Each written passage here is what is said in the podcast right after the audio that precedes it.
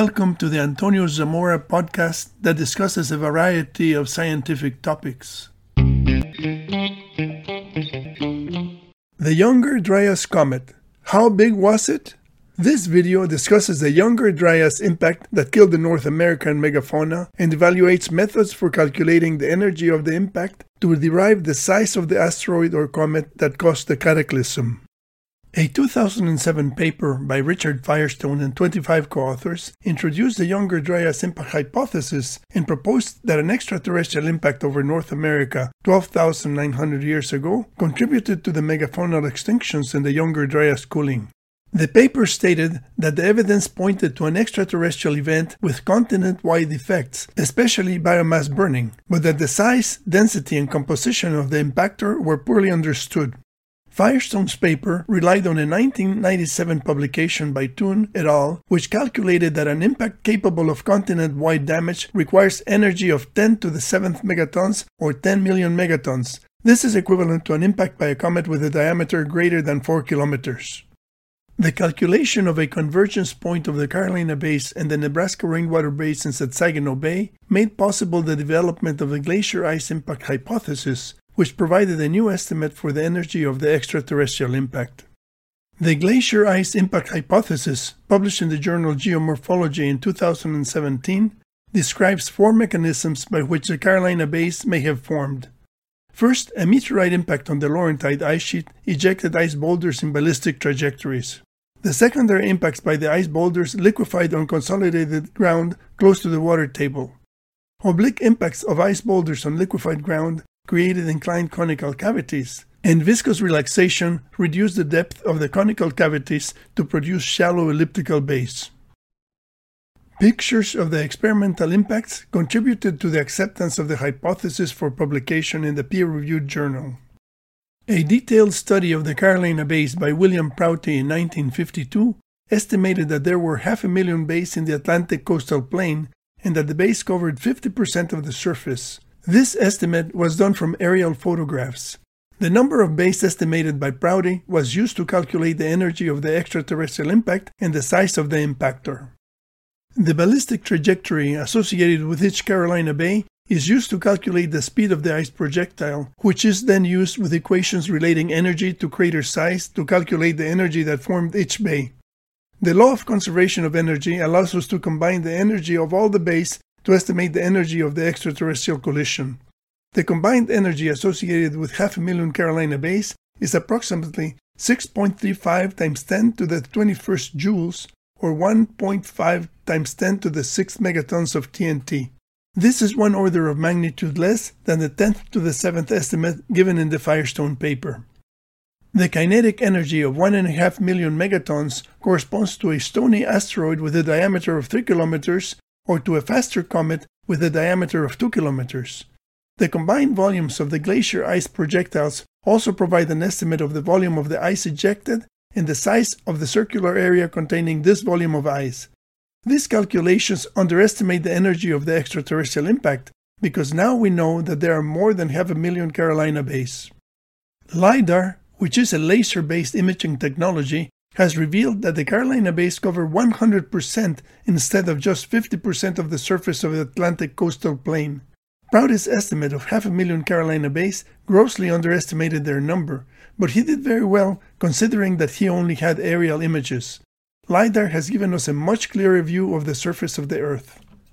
Before describing the new method of estimating the energy of the Younger Dryas comet, it is useful to review the mechanism of impact cratering. The first stage begins when the projectile contacts the target surface. The swiftly moving projectile pushes target material out of its path, compressing it and accelerating it to a large fraction of the impact velocity. At the same time, the target's resistance to penetration decelerates the projectile. The shock pressures reach hundreds of gigapascals and exceed the yield strength of both the projectile and the target. The projectile and the target melt or vaporize during the great explosion that results from the release of such pressures. The excavation stage begins immediately after the contact and compression stage. A hemispherical shock wave propagates through the target, creating a circular crater. Material is ejected in the form of an expanding conical ejecta curtain. The innermost ejecta are launched first, and travel fastest in parabolic trajectories. Ejecta originating further from the center are launched later and move more slowly, falling nearer the rim. This image illustrates how large, heavier material falls closer to the impact point and small, lighter material falls further away. Later, we will see that the Carolina bays differ from this size distribution, which influences the calculation of the energy of sedimentation. The program to calculate projectile size from crater diameter assumes that the crater is circular.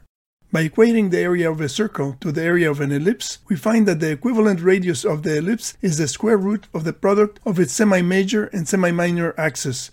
The diameter of the ellipse can then be used to calculate the projectile size. Professor J. Melosh and Ross Beyer developed a program to calculate projectile size from crater diameter based on yield equations relating energy to crater size. The program requires the crater diameter, the impact velocity, the angle of impact, and information about the physical characteristics of the projectile and the target material.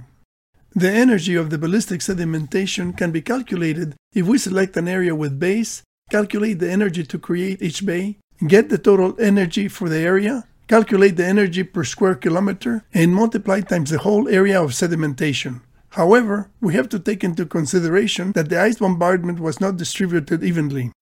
The problem of an even distribution of impacts can be addressed by dividing the landscape into circular bands. This image shows three circles with a center at Saginaw Bay and radii of 500, 1000, and 1500 kilometers. We can now calculate the energy of the secondary impacts per unit area in each band and multiply times the area of the band. The first circular band between the 500 and 1000 kilometer mark includes New Jersey. The Laurentide ice sheet covered Canada at the time of the extraterrestrial impact, so the secondary impacts on the ice sheet left no trace. Nevertheless, the calculation assumes that the complete band received a typical number of impacts, this band has an area of 2,356,194 square kilometers. The Carolina bays in New Jersey are relatively small. They typically measure from 100 to 200 meters.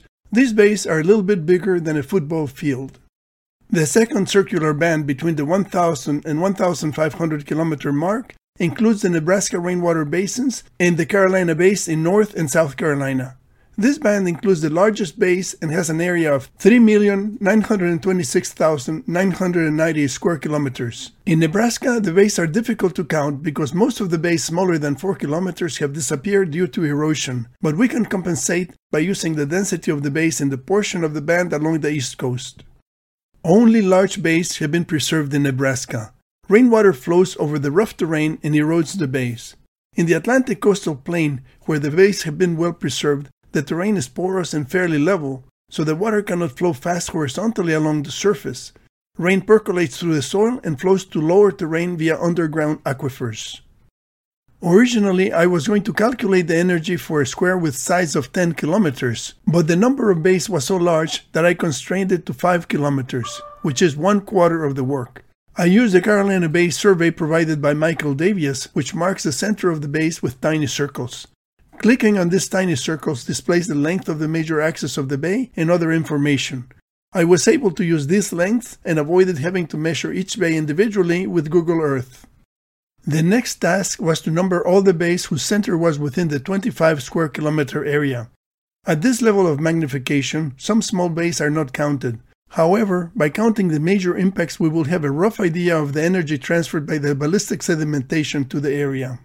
This image shows the results obtained by applying ballistic equations and the projectile size calculator for bays number 32 and 35. The small bay, number 32, with a length of 602 meters, was created by an impact of 1.2 megatons.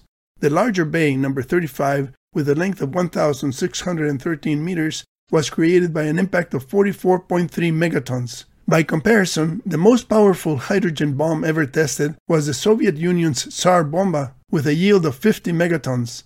It seems logical to conclude that the saturation bombardment by the glacier ice that created the base killed the megafauna from the east coast to Nebraska.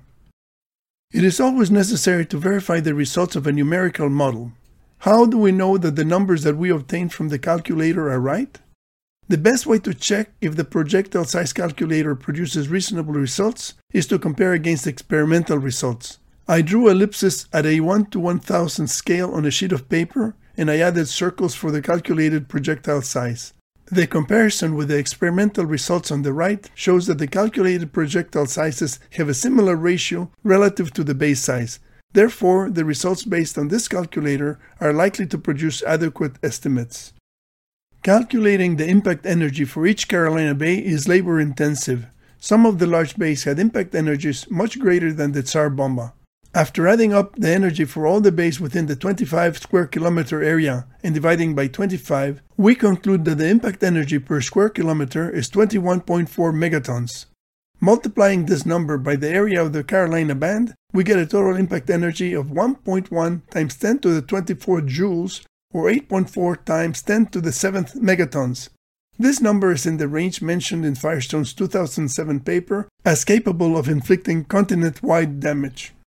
The procedure for calculating the energy of emplacement for the Carolina bays in New Jersey is the same. In this case, only one square kilometer was selected and the base were assigned numbers. The impact energy in the 1 square kilometer area of New Jersey does not add up to 1 megaton. The impact energy is only 393.6 kilotons per square kilometer, but that is enough to kill all the megafauna and Clovis people in the area and grind them up into a pulp. The total impact energy in the New Jersey band is 927,327 megatons. While this is a large number, it is only one hundredth of the energy in the Carolina band. We only need to use the energy of the Carolina band to calculate the size of the Younger Dryas impactor. We now have all the information necessary to calculate the size of the Younger Dryas impactor. The formula for kinetic energy, K equals 1 half mv squared, is used to calculate the mass of the projectile. A comet with great speed has a smaller mass compared to a slower asteroid with the same kinetic energy. The mass divided by the density provides the volume. Using the formula for the volume of a sphere, we can determine the radius of the impactor, and multiplying by 2, we get the diameter. Notice that for these calculations we have assumed that the impactor had a density of rock. The final result is astounding. According to these calculations, the extraterrestrial impactor that created the Carolina bays was an asteroid with a diameter of 17 kilometers traveling at 17,000 meters per second, or a comet with a diameter of 8.3 kilometers traveling at 50,000 meters per second. The asteroid would be about the size of Washington, D.C. Comets are icy bodies which are less dense than rocky asteroids. Using the density of ice of approximately 1000 kilograms per cubic meter, we calculate a bigger volume and a diameter of 12 kilometers for the comet. This image shows a 17 kilometer wide asteroid and a comet with a diameter of 12 kilometers compared to the District of Columbia. It is amazing that such relatively small extraterrestrial objects can have such a profound effect on life when they collide with the Earth. The study of the Carolina bays is a work in progress. Each time that we examine the base in greater detail, we always discover something, and we get new insights about the terrible day 12,900 years ago when the Earth and a comet crossed paths and changed the course of human history. The different sizes and morphologies of the Carolina bays record the story of the Younger Dryas cataclysm. It will take diligent study to interpret the geological features and find out what really happened. Much time has been wasted arguing that the Carolina bays were created by wind and water mechanisms over thousands of years. Well preserved Carolina bays and Nebraska rainwater basins have elliptical geomorphology, and this implies that they originated as inclined conical cavities. It is time to move forward and thoroughly investigate the impact origin of the Carolina bays. Thank you for listening to this podcast. Please visit the YouTube channel or the website for many other interesting topics.